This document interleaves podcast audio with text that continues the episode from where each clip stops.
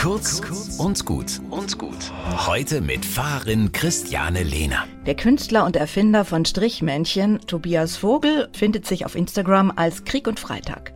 Sein Strichmännchen steht vor einer Blume und fragt sich, Darf man sich in Zeiten wie diesen überhaupt noch an Dingen erfreuen, wie beispielsweise an dieser schönen Blume?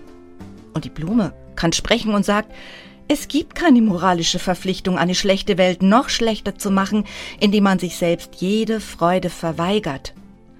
Danke, antwortet das Strichmännchen zur Blume. Das ist sehr weise, liebe Blume, die gruseligerweise sprechen kann.